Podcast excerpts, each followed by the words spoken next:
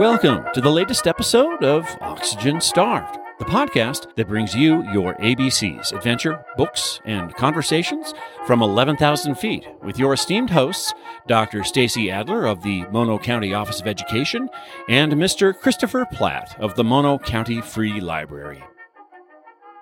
Hey, listeners, welcome to another episode of the Oxygen Starved podcast, where we give you your ABCs, adventure, books, and conversation from 11,000 feet here in the beautiful Eastern Sierra. And as always, the three of us are here. I'm Christopher. I'm Stacy. And our loyal, trusted, and um, the person we all follow, producer Doug, is here as well. Hey, Doug. Hi, Doug. Hey, how's it going, guys?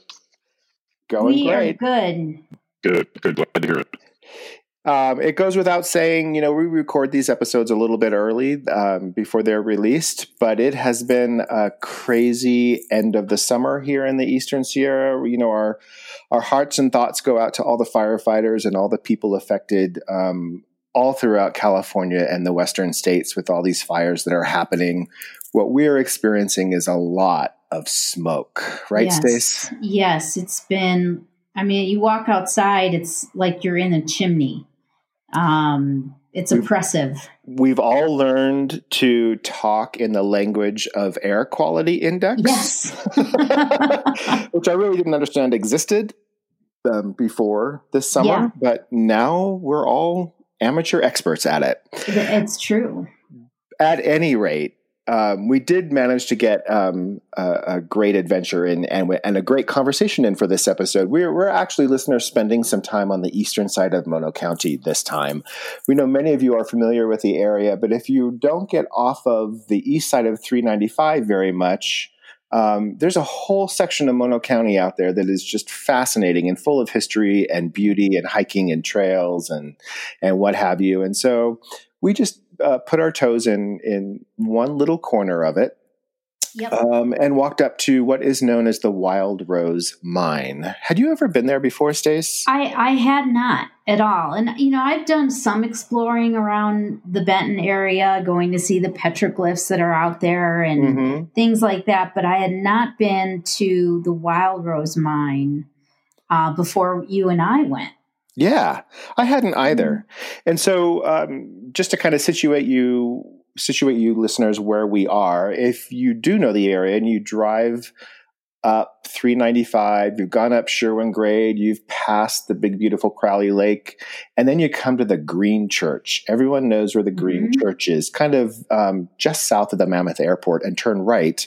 That's Benton Crossing Road. And a lot of fishermen know where that is because they go right out to the Owens River there and um, do some great fishing. Um, but if you keep driving along that road, a beautiful windy road through pinyon forests and rock formations and all that good stuff that we love about this area, it takes you over to Benton itself, um, which is a historic little town. We're going to hear from Bill Bramlett of the Inn at Benton Hot Springs later. Um, but if you stop uh, just down from the Wild Rose Summit, you can walk up to the Wild Rose Mine. So, Wild Rose, we should mention, is a common feature name out in the West. There are Wild Rose canyons and Wild Rose summits and Wild Rose peaks kind of all over, including a very famous one down in Death Valley um, National Park. We've got one here on Benton Crossing Road. And what's nice about this one is that it's it's uh, got all the features of an old mine that you would want to see. It's got some old structures left. We think one of them must have been the house that they lived in because it has like a sink and all this stuff in it. It looked like Ah. a house. It looked like a house, right? Yeah. it's falling apart. We didn't go Yes. inside because we didn't want to get tetanus. No, Um, we didn't even we didn't even let Lola inside. we didn't even let the Lola dog the inside. dog did not go inside. Exactly. But you can walk up from the road to this mine. It's it just maybe a 15 minute walk. It's not very difficult. It is uphill. Um, but i'm not sure this actually qualifies as a hike. I think this is kind of a walk. A walk. Yes. um, and yeah, you walk up and you see the remnants of the mine. There's the mine tailings there, which is the stuff Mhm. left over that when they're digging stuff out of the out of the mountains there. And it's really remote. I think I turned and, and asked you, Stace, like, how did they choose to come here and put a shovel in the ground? It's just like this weird spot in the middle of these hills. Uh, I think it was just kind of the, you know, that's just kind of what people did, right? Right. I mean, resulting from the gold rush days, Right. right? And then, right. oh, well, there's other things in here that we can dig up too. Yeah. And let's just try. You know, I think there was very much a kind of a pioneer, let's give it a go spirit. Right, right. So there are multiple mine openings there. There are two that you can still see um, very easily with the naked eye. One of them is completely covered over. The other one's partially covered over. It looks bigger. That was probably the main wild rose mine, where Mhm. we understand from this website, thediggings.com, that it was silver, lead, and gold that Right. came out of these hills. Not sure how much because it wasn't a very big operation. It didn't look like it ever became a big operation. Right. But there is definitely one of the mines that isn't completely closed in. It's just kind of like this dark, ominous hole into Yeah. the ground, right? I think you that pulled, was so that was so trippy. I you, you sure you got way go in. too close for my comfort. I Don't go in mines, listeners. We, Yeah. we, you know, we know that that's something that people like to explore, and it's very enticing, but they're just not safe. no. And you know there are so many there there are quite a few of these little mines in the Benton area because just a couple weeks before you and I went to Wild Rose Mine, my husband and I and Lola, the dog of course, were exploring out in this area and we found another mine. Really? and we saw you know found you know there was the the wheel and the the big the big tower and Yeah. you know with a big shaft going all the way down it was really freaky um like we threw a penny down there and it took like a good several seconds before that penny dropped oh was a goodness. trip man but if you know if, as you're as you're exploring out in this area you're going to see a lot of remnants of you know whether it's old rusted drums or you know big wheels that are left over i mean Right. it's it's kind of ama- it's kind of amazing You can't really swing a cat in these hills without hitting an old mining claim, Yeah. is what it seems like. yeah And you can actually, there are mining sites online. You can Google Mm-hmm. mining yeah um, and see where all these old mine sites are. I think some of them still have active claims. But, you know, at some point in time, probably 100 years ago or more, they were really active hills. There was a lot of industry Yeah. happening out there and Mhm. people trundling ore here and there and miners out there staking claims. I can just imagine what it was like. Whereas today it's just it's hiking, it's fishing, it's the sheep herders. Right. You know, yep it's it's kind of different, right? yep starting tomorrow it'll be hunting season And it'll be hunting season. There you go. which exactly. will be over by the time this episode airs but when right. we're recording it tomorrow is hunting season so Um, but yeah, you know, it's just it was an example of something like the Panum Crater that we did in uh, a recent episode, where Mhm. it's easily accessible off a road to have an adventure that doesn't take a whole lot of effort um, or expertise. You just got to be have some nice boots on and be careful where you step.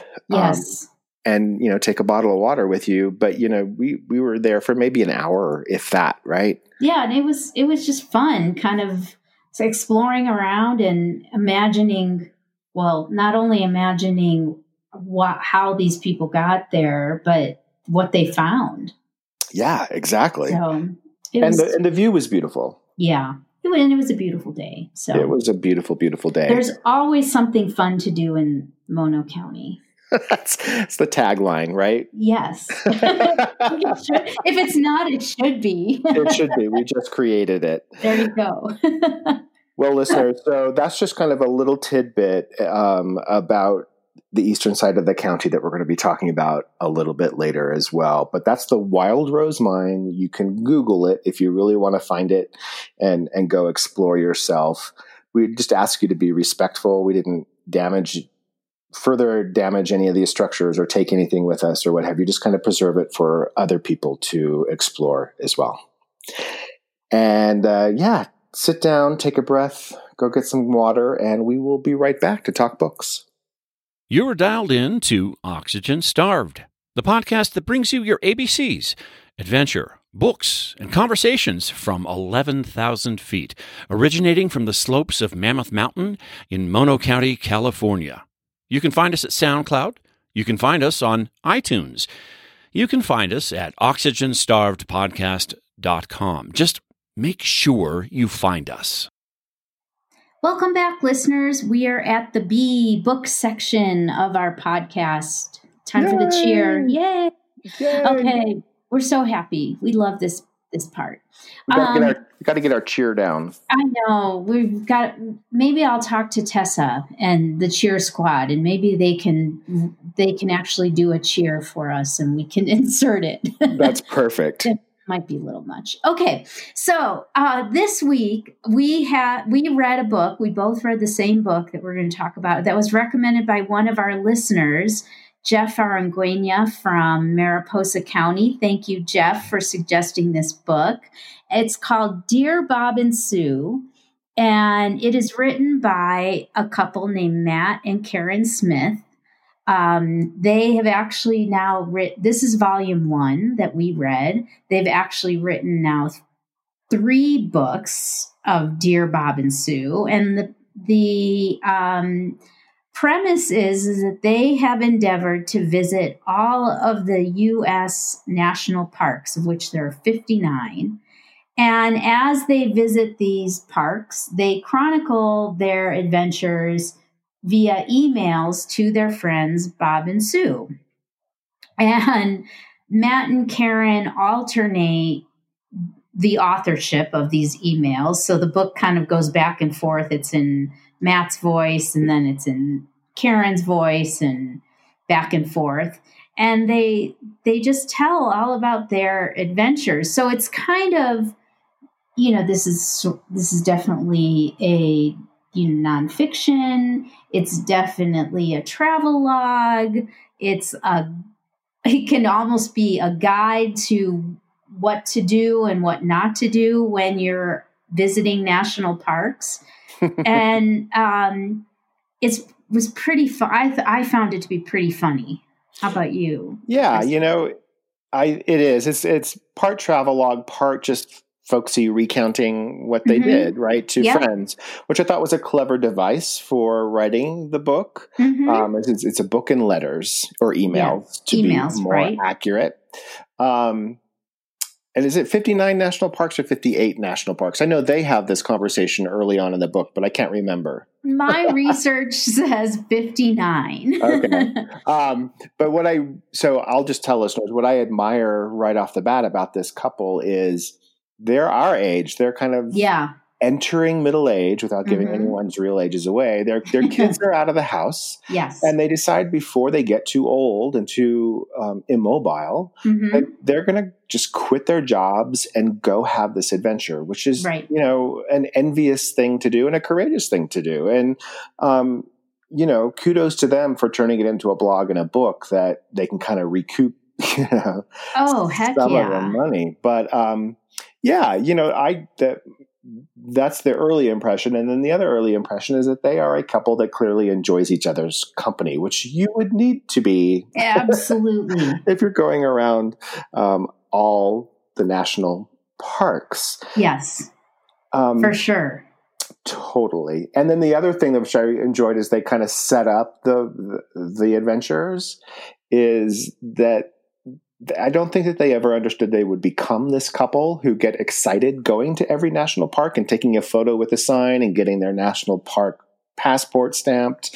Um, you know, and I was kind of thinking the same thing as I was reading that little blurb that, you know, younger, I would have probably just kind of thought, ugh, you know, who who really gets excited about getting their book stamped or getting a photo of their every sign. But as I reached my own middle age, you know, it is kind of fun to. I I know I I agree, and I have to say that I was like when as I started reading this and I got a couple of parks in, I said to my husband, "We have to do this." I, you know, I got totally into the idea of collecting the park stamps and you know going to see all these parks, you know, just like they did. And you know, I thought it was very very telling and um, you know about their relationship when you know, at the beginning of the book, when she's explaining that he makes a list and his backpack is so specifically packed and he doesn't forget anything. And you know she throws things in and you know it nothing makes sense and she never has what she needs or food or whatever. And it reminds me so much of myself and my husband. And I was going to say it's you and Joe. Especially the duct tape. You know i mean when you know they he, you know, she tells about you know, how he always has to have his duct tape. And Joe and I, when we first got together and started traveling together, he'd always throw duct tape into his duffel bag. And it became a big joke that we never travel. We have gone to Paris with duct tape in our luggage because you never travel anywhere without duct tape. You never know when you need it, and you don't know how to say duct tape in French. You should probably have it in your bag. That's right. Absolutely. and but speaking, I, Speaking of bags, I think it is hilarious. And speaking of bags, is he is so uh, Matt is so hyper organized. He has different backpacks for different types of hikes and different occasions. Yes, and she calls them his man purses. Right. I love that. I love that It was great but basically they, they live in the seattle area mm-hmm. and they start out with the national parks in washington state so just right. north of seattle and then over on the olympic peninsula where the Hoh river rainforest and which are beautiful stunning places to go and that's mm-hmm. kind of where they get their feet wet um, right in more ways than one and you know it kind of starts that's where they kind of set the tone of you know the the kind of cute tone of these emails. And at one point, they're visiting Rainier, um, which is south of Seattle, and they're talking about how she's never seen so many marmots Right. She, she, had never seen a marmot in her life until a month before when they started this project. And now she's seen and knows about four different species. Right, exactly. And can identify them. And can identify yeah, them. And right. how much people like to take photos of marmots. Mm-hmm. Um, yeah. which is true. We always look for the marmots when we're hiking around here in the Eastern Sierra as well. Um, I also enjoyed that um, Karen doesn't like to pee on the trail. So that sometimes determines how far they're going to hike. Right. back, right. which is yeah, um, which is logical. Which is logical, but it also speaks to um, who they are, right? So right. these are not people doing the Pacific Crest Trail from Mexico to Canada they're going to these parks and you know they're driving to them you know just like anybody else mm-hmm. they're having the quintessential tourist experience and they bring a day pack with them right. um, in most cases to do a defined hike on a defined trail um, and sometimes they'll do more than one and right. sometimes it's with a ranger and sometimes it's not um, but they're just really there to do what the national park designs these parks to do for people right um, which is to drive up park go appreciate nature, appreciate what they're seeing and learn about the history of it, and then stop at the gift shop, you know. Right. have buy the mugs. meal. Yeah, buy the mugs. Yeah. Um, yeah. They, they often pack in their food. They're very frugal with their money. Um, yes. Peanut butter and mm-hmm. jelly sandwiches. A lot of, you know, which we do too. Yeah. so I think, you know, a lot of people will relate to this couple. And I think that's one of the enjoyable aspects of this, this book and and they if if you are not somebody who's ever hiked or ever visited a national park they don't make these adventures daunt you know seem like they're too much you know because of the way they travel through these parks in in chunks it's you know it's palatable for anybody anybody could could do what they're doing and they're actually really upfront when they they get when they do get in over their head so mm-hmm. one of mm-hmm. my favorite um, little stories out of this is they visit the Black Canyon of the Gunnison National Park, which I had never heard of, but I think it's Ohio or Iowa, somewhere in that area. Yeah. And it is a canyon. And so, you know, when you go to hike a trail in a park, you get a pass from the ranger and then you have to turn it back in when you leave so the ranger knows that you're gone. Um, and this is a canyon, and the trail goes down, and then you turn around right. and come back up the trail, kind of like the Grand Canyon, right? Right. And so they go and uh, sign up with Betty the Ranger, who has been around the block a few times. Mm-hmm. She knows exactly who she's talking to, so she has to give them the you know the kind of educational spiel before they Right. take off on the trail and he's paying a lot of attention to betty but she kind of wanders off to look at the knickknacks to buy and betty calls her right back Right.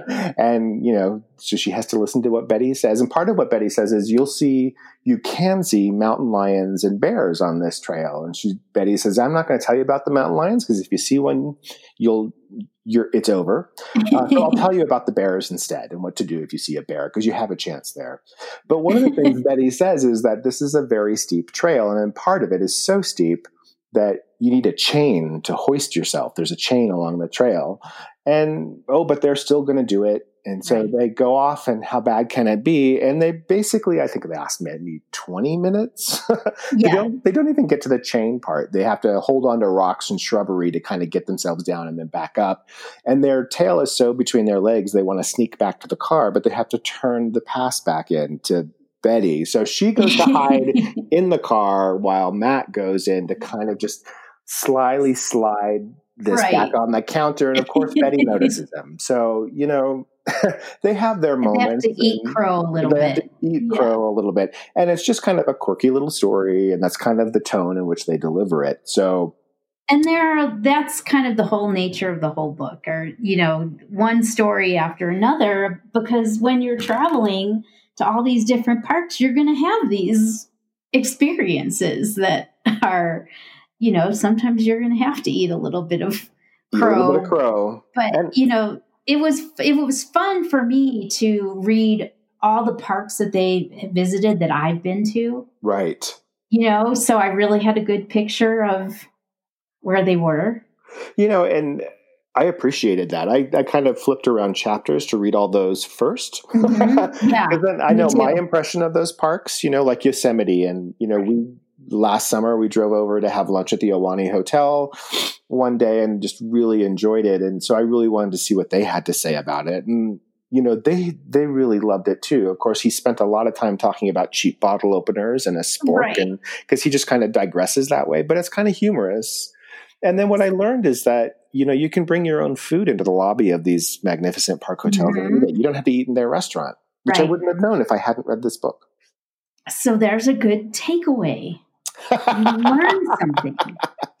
they do after a while. I will say this: um, they do sometimes get fixated, and I think this would happen naturally on the cost of things. Um, or the other people who are at the parks too. Like, you know, if there's a big tour bus worth of people who come off to look at the same tree he's looking at, and Right. he's kind of enjoying the quiet, and then suddenly there's these loud people, you know, and just getting a little frustrated there.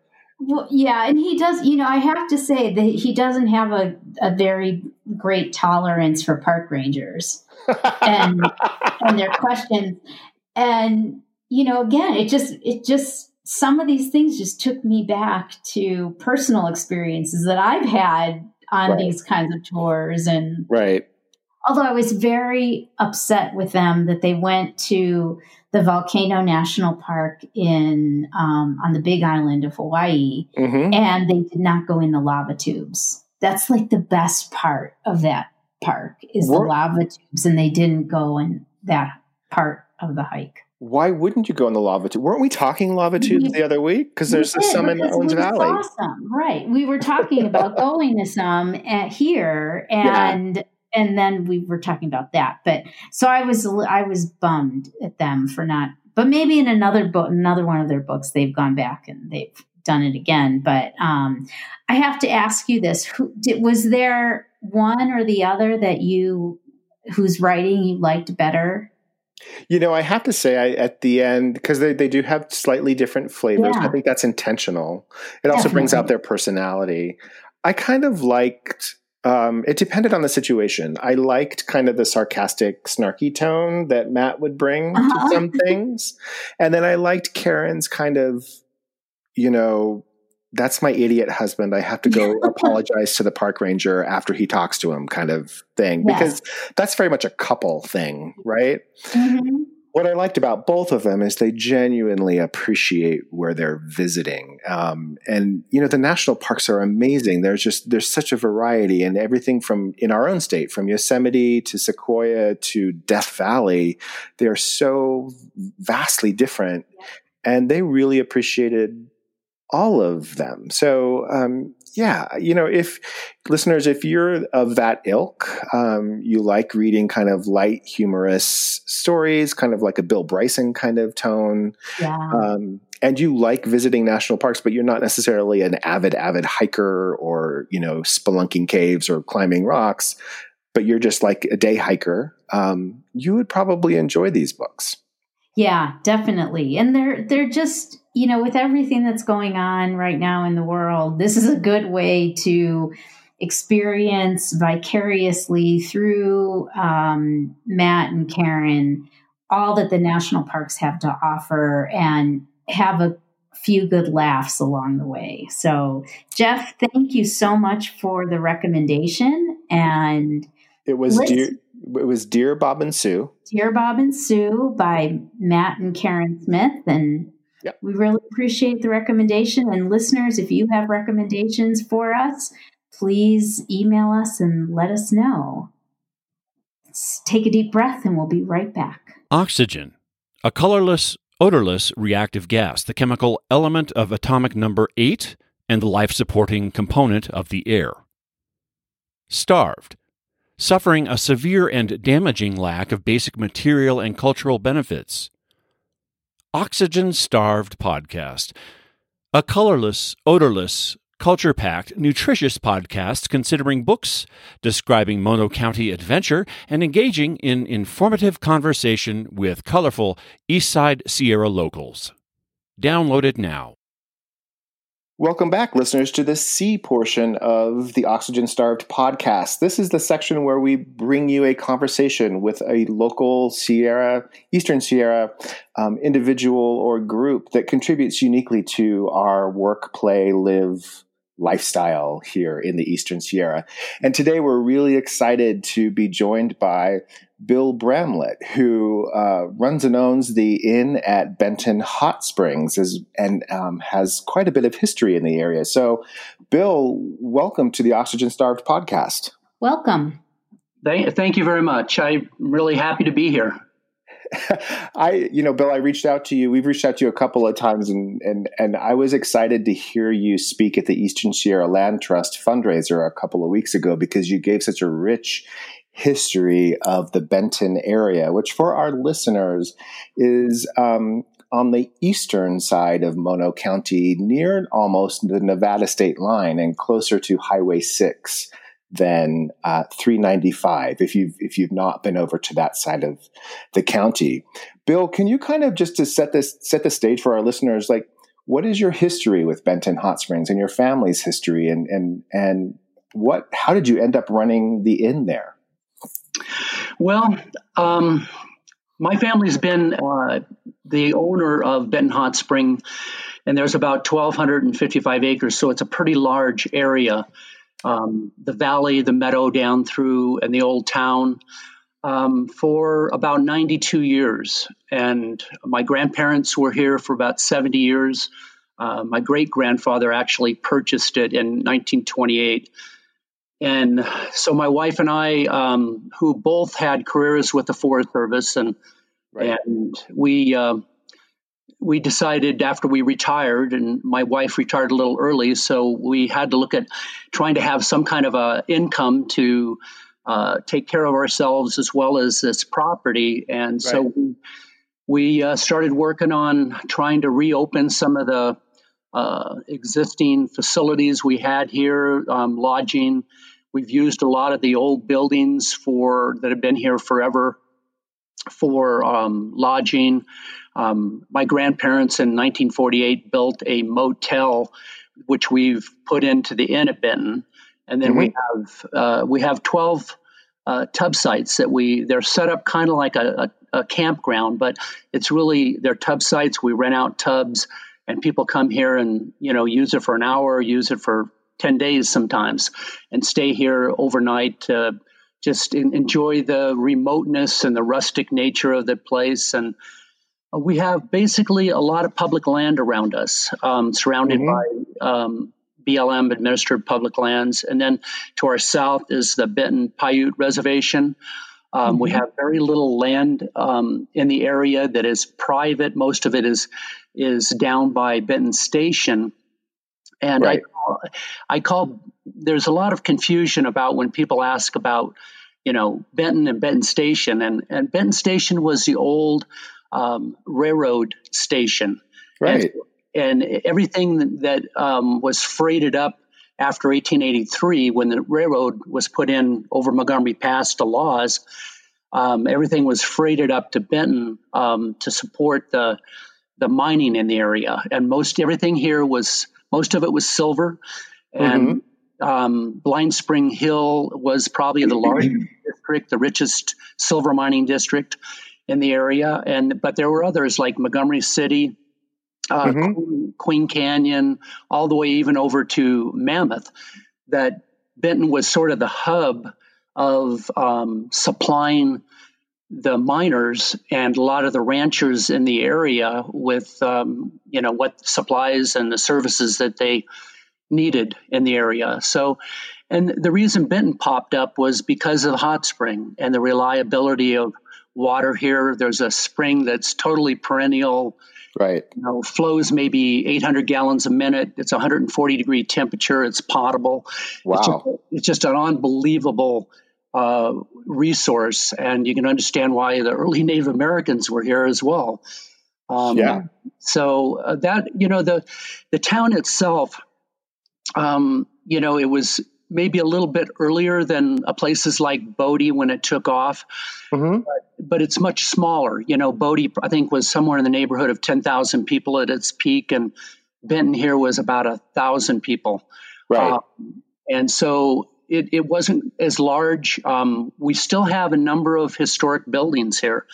Uh, maybe some of the most important buildings in Mono County still uh, historically are, are, here. I live in an 1866 um, building that was built by uh, Dr. Partz, which was one of the early miners, but he there, whereas most people think of Benton, at uh-huh. that time in the 1860s, there were two towns here, half a mile apart, and both of those towns were supplying, you know, trying to compete to supply the miners and, and take care of the miners and the, you know, the people coming through the area and lodging them, and so they both places had hotels, uh, butcher shops, you know, feed stores, stores, liquor stores, um, all everything you can possibly think of. But um, eventually, Partzwick kind of um, fizzled out, and Benton kind of won that war, and so mm-hmm. the, you know uh, Benton survived um, up until about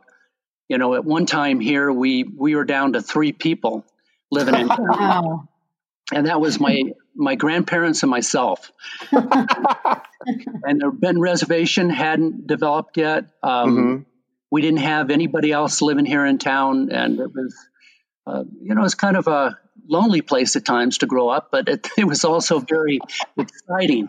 I mean, I, I loved the old place. We had a lot of old buildings, and you know, be able to explore a lot of the area around here because so much of the the town has been lost because it yeah. was you mm-hmm. know most of the buildings about half of the buildings were built out of a a pumice block which is very um, you know useful because they have a quarry of pumice just less than a half a mile on a bluff to the west of here right and so they built most of the buildings that are still standing out of that pumice block uh, whereas most of the wood buildings um, they just threw up and you know they were torn down and used for um, other buildings, you know, throughout the years, and and so most of those buildings have pretty much deteriorated, except for the the house I'm living in, and, and uh, really two other houses that are, mm-hmm. that are pretty old here. But so we spend a lot of time just taking care of the place and taking care of the not only the business, but the business really helps take care of the the history here. And like you mentioned earlier, that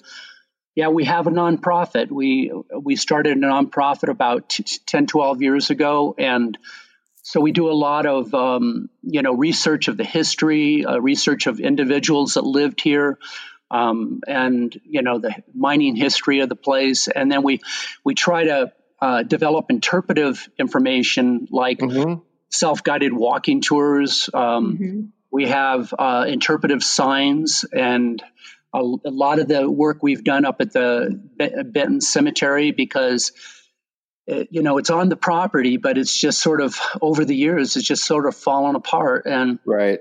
So we've got a number of projects going to try to you know, um, we've we've learned that through the research that there's about 135 to 40 people that have been buried up there, but we don't know really where half of them are buried. And so, oh. you know, we want to make sure that, you know, the graves don't get disturbed in the future. That you know that the fence is far enough out, and so we we've done some GPR. We've got a, a researcher that we're working with, and she's actually um, an American, but she works with the News uh, in New Zealand, the University of New Zealand, and she's been mm-hmm. able to get a lot of funding to help us um, uh, go through and use ground penetrating radar and try to wow. locate graves and uh, mark them, and so we're doing a lot of work and a lot of projects with the nonprofit in that respect, and.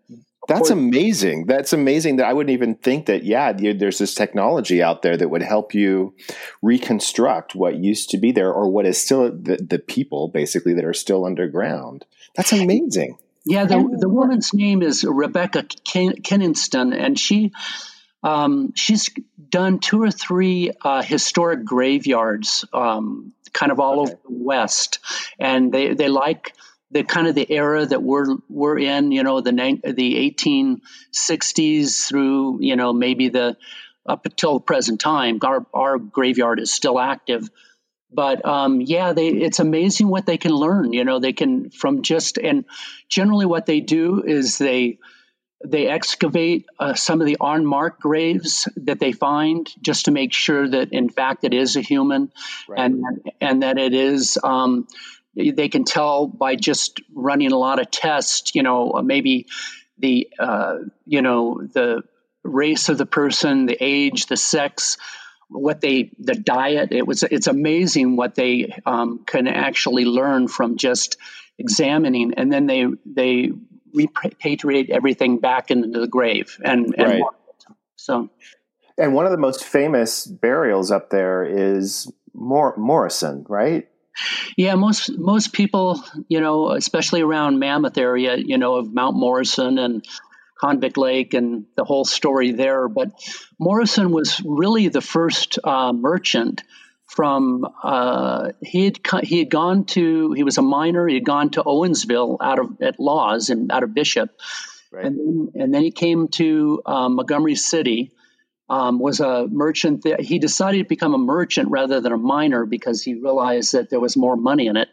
And so he uh, he built a small store in Montgomery City, and then when Benton happened in in 1864, 1865. He was the first uh, merchant to put up any kind of a structure and uh, provide a, a store for people, the mining uh, was happening on Blind Spring Hill at that time. So he was, but right. he was quite a uh, he was quite a popular resident here, um, and you know it, it, really hit the town pretty hard when he died. Um, you know, it's, it's, you know the story is pretty amazing because right. his he was engaged to be married to a woman by the name of Sarah Devine and she was down in Los Angeles um, when the posse formed, actually, you know, exactly at this time of year. I think it was just two days ago. I think September 17th or right around there mm-hmm. in 1871. And uh, the posse, you know, uh, you know, trapped the convicts over there in, in Convict Lake. Mm-hmm. And, um, you know, Morrison and a Native American uh, by the name of Mono Jim from Benton uh, were both killed, and you know they. But yeah, um, they brought uh, Morrison back and gave him a Masonic uh, funeral up here, and and so he's one of the more popular graves that people can you know go up and visit. So when people are coming to the um, to your resort, are they coming to for the history? Are they coming for the hot springs? What you know? What is drawing them? I have no idea. you know, it's it, it is pretty amazing that you know what we're about is is being authentic. You know, I mean, mm-hmm. people call us a, a time warp. You know, and you know, our interpretive work around here, you know, the best way of describing it is almost a ghost town. And, and, you know, it, to keep the old uh, flavor of the town and the rustic nature of it, um, you know, in this day and age, in this world, it's not for everyone. You know, mm-hmm. we don't, we don't try to, you know, people, if we can tell if somebody's trying to make a reservation and they're obviously looking for a Sheraton, and and you know they're going to be really unhappy when they come out here. Make us very unhappy, and our employees. So we try to direct them to places that they would be more suitable and happy with their trip, and because we are rustic. You know, we even in our mm-hmm. tub site facilities, you know, we might have a picnic table, but there's no hookups. You know, there's nothing. Right that we would try to really encourage anybody to come and stay in camp, that kind of thing. But the hot water itself is probably the number one attraction.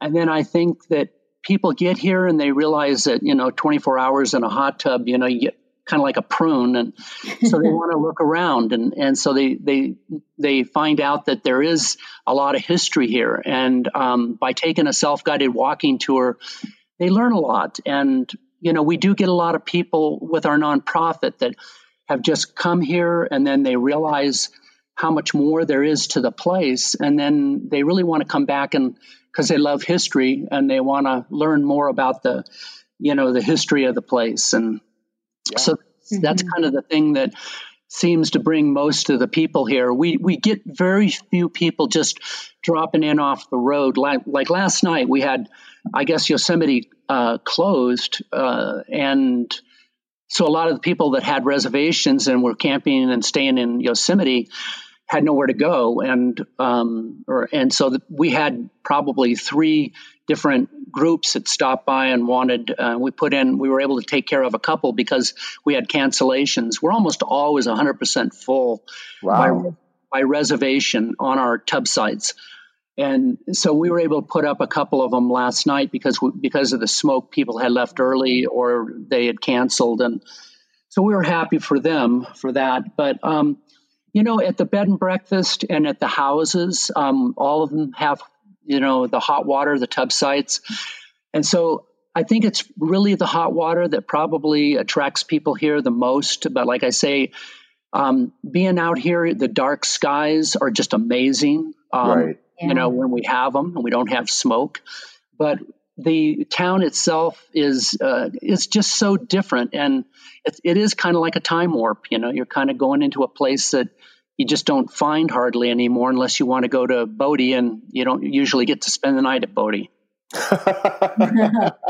you know what I love about it is um, I'm often going into uh, Benton Station where the library is, so I kind of just drive through um, and think every time I should stop and walk around. I have not yet, Bill, which I shouldn't probably admit on this podcast, but I am drawn to that iconic Wells Fargo building. Can you talk a little bit about that and what's inside that building? And do people ever get to go inside? We do. Um, it's it's an amazing building. Um, and the fact that they built it, it's called the uh, the Benton Stone Store.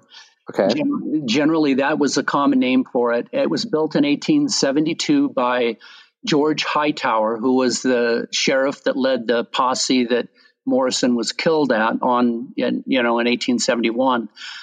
But um, it the store has been it, it, was in in effect or and been in use really up until the point that my grandparents uh, discontinued uh, operating, and it, it was that, and what they did was very slowly. They you never knew for sure what day they would be open or closed. They, kind of, they stuck a hay hook in the door, and and that was kind of the sign that you weren't supposed to come in.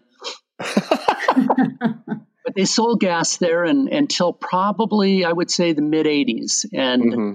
They died in uh, kind of the 70 or 97, 98. And they were still in that building uh, when they passed away. But it the the building itself is is really a Mono County resource. The way I look at it, it's just an Eastern Sierra. It is an iconic building um, because it was it was kind of labeled the Wells Fargo building, but it wasn't until later, um, after Morrison passed away, and mm-hmm. because Morrison had his store across the street. Okay. The uh, the plaque on the front of the building says that you know it was Morrison's store, which it was not. Um, but Morrison was a Wells Fargo agent. He was a postmaster.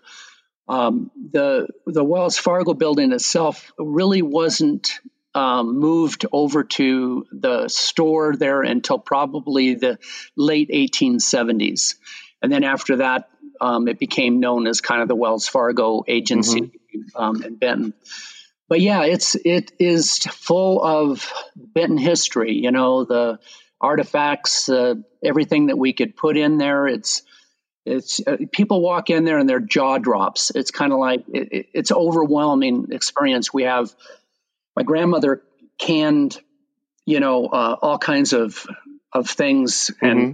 put them up on the shelves, and they're still there. And that's great. Still candy bars from the 1960s that are, and you know, it's it's just like I say, it's it's. I had to do a little bit of work over there, so we try not to change much, but at the same time, there's things that need attention Right. So we are trying. We um, our nonprofit has had um, all of last year, 2019. We had most all of our um, dinners at a history and dinner were held in the uh, in the old general store.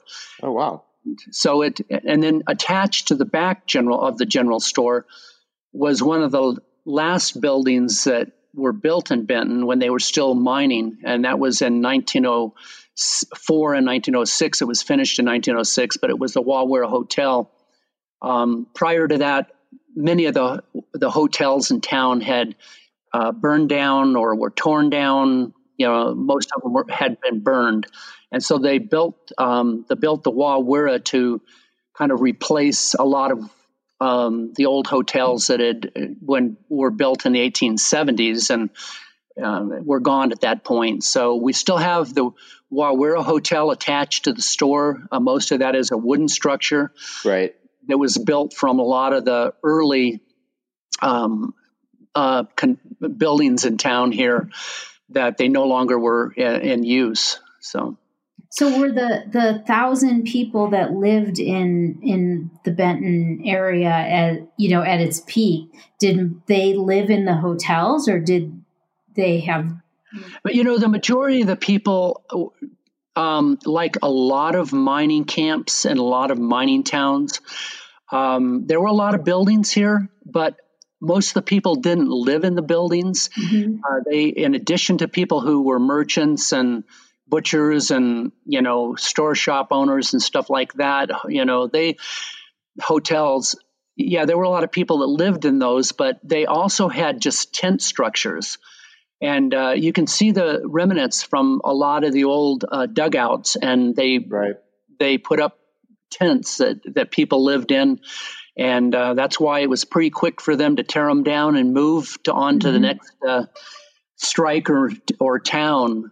And it, it's one of those things too that I just thought of. Uh, th- there's a lot of connectivity between the town of Benton, and you can imagine that that would have been so, but between Benton and a lot of the older towns like Bodie right. and like, like mm-hmm. Aurora, um, right.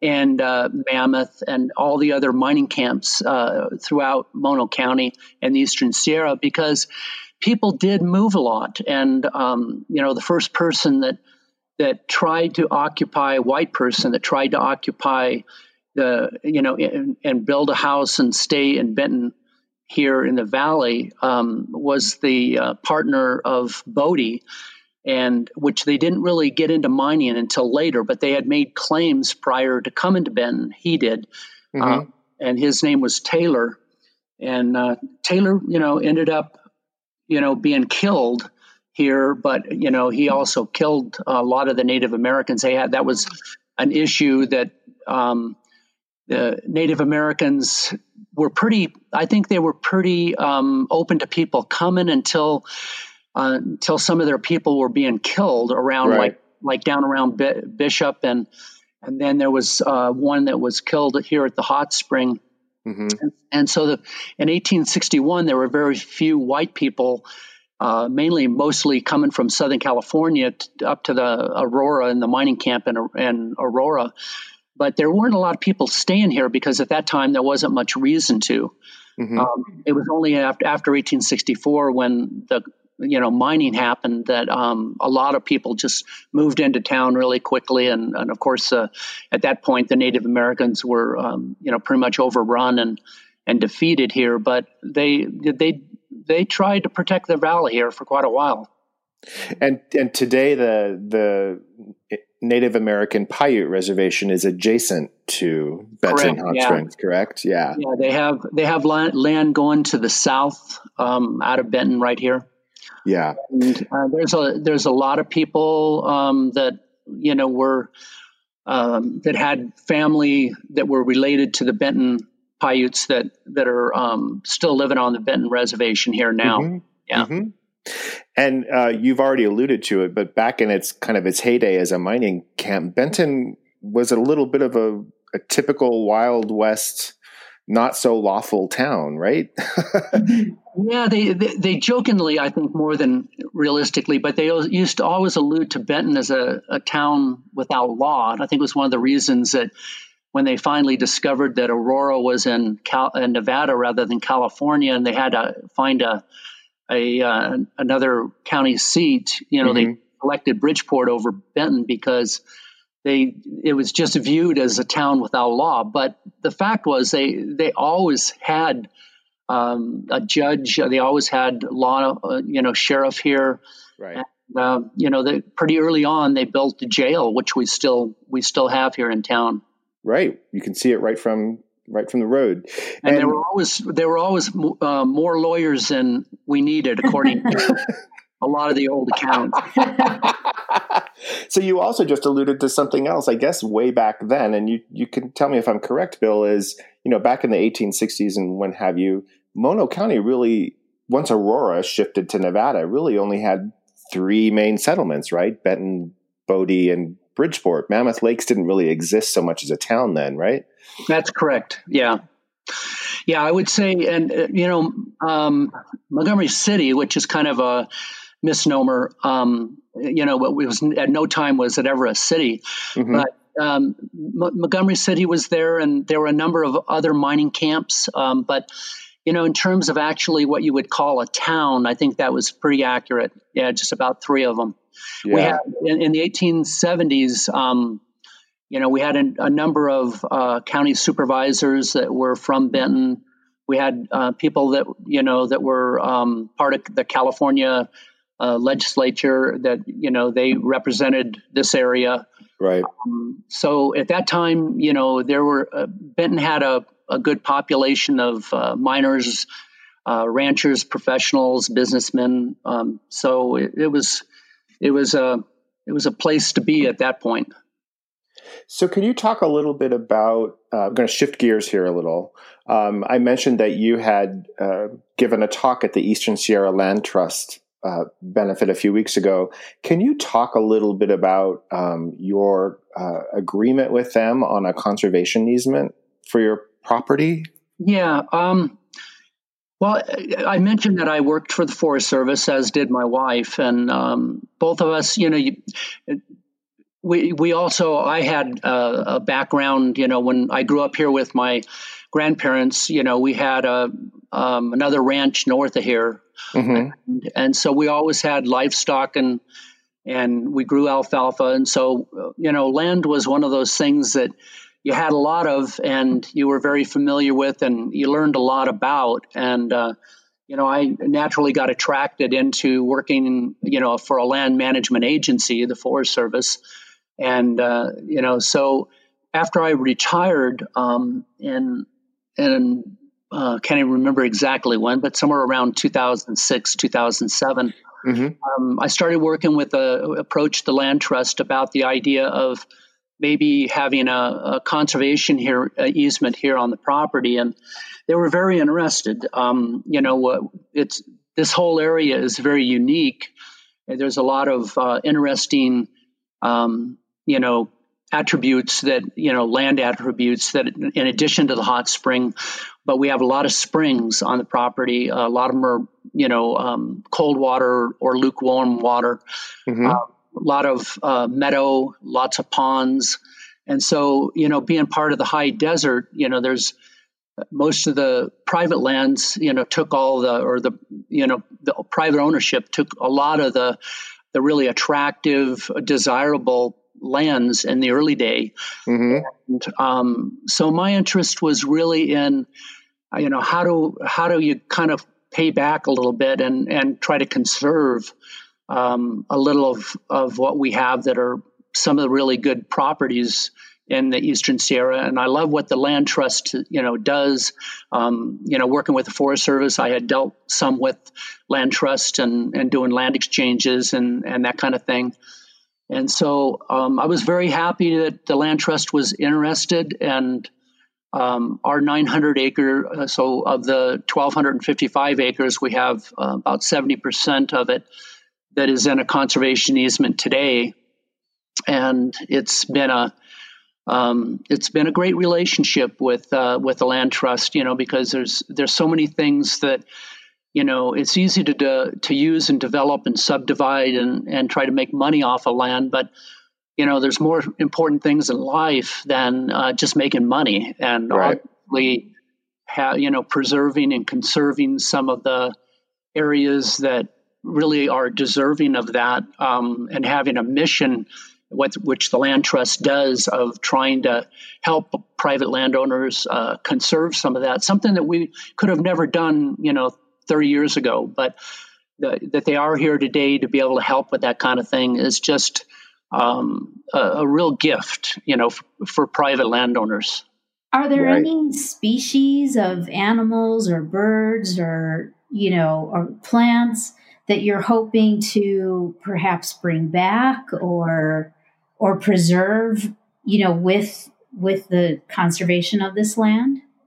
I think all of that. I mean, it's it's uh, it's wide open. You know, there's so many mm-hmm. things that that um, we there's a lot of things we don't even know um, about lands in this area. But one of the one of the projects that we've already started working on with the uh, um, Eastern Sierra Land Trust and um, the state has to do with the reintroduction of the Owens uh, speckled dace and you know something that's been it, it's pretty enda- getting close to being endangered and mm. um, there's record of of the dace being here in the ponds at um, the north part of the property in Benton mm-hmm. In the 30s and so what we, have been trying to do is work towards uh, getting the habitats ready to bring in and, and reintroduce some of the the uh, speckled dace. and, and so in, in doing that we have to get rid of uh, some of the the fish that have been introduced over the years, um, Sacramento perch, and which are the only fish that's really in those ponds. But mm-hmm. there's a lot of there's a lot of spring habitat, and um, you know, so there's there's uh, lots of of snails that are very uh, interesting. Mm. Uh, we had a survey of dragonflies not too long ago, and the number of dragonflies um, amazed the researcher that you know was looking at them out there. Mm-hmm. And, um, you know, there's a a lily that is is um, and they're looking for protection for, and um, it, it grows in a little band um, down around um, the north part of the conservation easement down there. And so there's a lot of um, a lot of that kind of stuff that, yeah, definitely that we're looking at trying to do a better job of taking care of and and uh, providing habitat for. And we do we still do some grazing in there, but mm-hmm. I don't do any grazing myself anymore. But I have um, an operator there, and you know, to the extent that we need to modify, we have um, the grazing and the, and protection of the springs, and so there's probably going to be a lot more of that kind of thing in the future. I would think of of just opportunities for uh, conservation projects. That's one of my big interests. That's very cool. So, Bill, you sound like you're a pretty busy guy.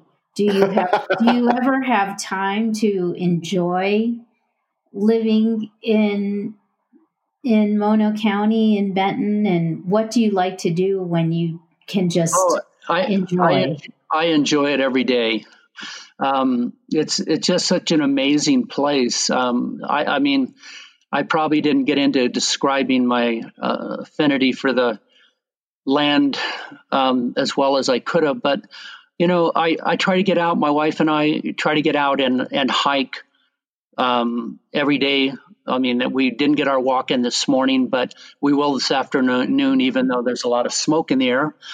But right. you know, um, we we love to just um, th- this last year. It was kind of one of the things I I wouldn't say I was ever against it, but I, I decided to buy one of these little um, um, Kawasaki mules. You know, that's kind of a side by side that you know you can. Uh, Diane's been here for 28 years or whatever it's been, and she really hasn't seen much of the country. And so there's you know what 5,000 miles of roads on the Inyo and, right. and, and to get out and just enjoy and drive and see those it's pretty amazing and so we do a lot of that you know we spend a lot of time trying to we've done a lot of camping this summer until you know the forest shut down um, right. a week or so ago we were we go out and, around glass mountain and spend a lot of uh, uh, evenings but then we come into work during the day and but at least you get out a little bit it's it's, yeah. it's for a nice uh, nice occasion oh that's good that's great that you are able to enjoy where you work. We're so lucky that we have that opportunity. We and we get the natural hot water, which in, we sit in probably twice or three times a day. now everyone's jealous. enough. well, Bill, one thing we we always ask our guests is to please share what what you're reading now, or if you have a favorite book that you'd like to recommend to our listeners. Well, uh, it's a book that, that I'm reading right now and picked up again. And it, it's a book that I read about 10 years ago. I, am not sure exactly when it came out, but it it's um, titled uh, 1491. It's a book by Charles Mann. Um, it, it talks a lot about, as you can imagine, before white man came to um, the Americas and what there's so many, um, so much in our history has been, um, you know, established from a, a white person's per, um, perspective, and mm-hmm. which is important. But there's, I, I think, there's a lot more research that's happened in the last hundred years or 200 years since we've been in the Americas, and we it to be able to really get a better understanding of what was going on here before we came over, Europeans came over, and mm-hmm. um, started using the land and you know maybe to kind of kind of clarify some of the misconceptions that I think we have about the Americas and, and you know the percep- a lot of the perceptions were that they were pretty primitive and backward and you know I think we know now that you look a lot at a lot of the Americas, um, the civilizations were very advanced, and mm-hmm. the populations right. were much greater than they are today, um, or what what probably even greater than they are today in terms of Native Americans. But also the you know the I think the estimates were like ten thousand or ten million back when when uh, Columbus came came over, but th- they were probably ten times that amount or more. Right and so it's it's just a it's a really fascinating. I I find nonfiction books to be you know my interest, and mm-hmm. I like uh, really enjoy learning more about um, uh, certainly Native Americans. You know whether it's here in the Americas or even in a place like Australia. Right. So that's that's the kind of thing that I like reading. That book, um, it it was a I hate to say the word important, but it was an important book when it came out. It got a lot of press, and um, I think it's it's it's a fascinating read. He did, I think, a second edition of it, and then a few years later, he did a book called 1493 where he talks about you know the impact of Columbus on the New World, and I think that's just an area that not enough people know about, and they don't understand how it, as you said, Bill, it kind of relates to um, how the the North America evolved into what we're living with today, and why we still have some of these same issues with indigenous. Um, uh, neighbors and and what have you, um, and I think anyone who really kind of wants to understand better about today should read some of these books. So they really, really do have a different appreciation of of what it was. Well, and if if we're ever going to really, you know, do justice to history, you know, we, we have to try to dig for the truth. And sometimes it's not very pleasant. Right. It's, it's the only way that we're really going to be able to deal with our future, you know. And, uh, you know, you can see a lot of stuff in society going on right now I, I think because we've really never dealt with a lot of this. Right. And I don't think our textbooks definitely don't do the time period before 1492 just just yes. as it's like they all start there. this is true. Well, Bill, thank you so, so much for your time today. This has been fascinating talking with you learning more about Benton Hot Springs and the whole Benton area. We yeah. greatly appreciate your time today. Thanks. Well, you're more than welcome, and and uh, there's so much more. We, I mean, our non little nonprofit, um, maybe not in 2001, but hopefully 2022, we'll be back opening up the store over there and having Great. dinners and and history, and you can learn a lot more about some of the very interesting people that came before us here. Well, we'd, we'd love to be a part of that, so please keep us posted. And we will put links to um, the Benton Hot Springs and your nonprofit in our show notes. Yep. And thank you so much again. And well, and thank you for the work you folks do we enjoy it. we do. We're, we, are very lucky. we learn something new every time we do a podcast, which is the joy of this. Absolutely. And listeners, we hope you learn something new every time you listen in as well. And thank you all so much for joining us for this episode of the Oxygen Starved podcast. Please remember to subscribe to our podcast if you have a minute, leave us a rating and review. We'd really appreciate that.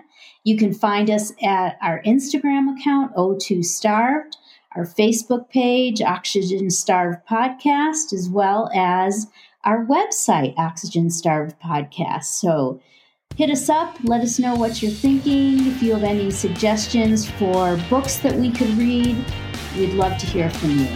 Thank you all so much. Stay safe out there, and we'll see you again soon.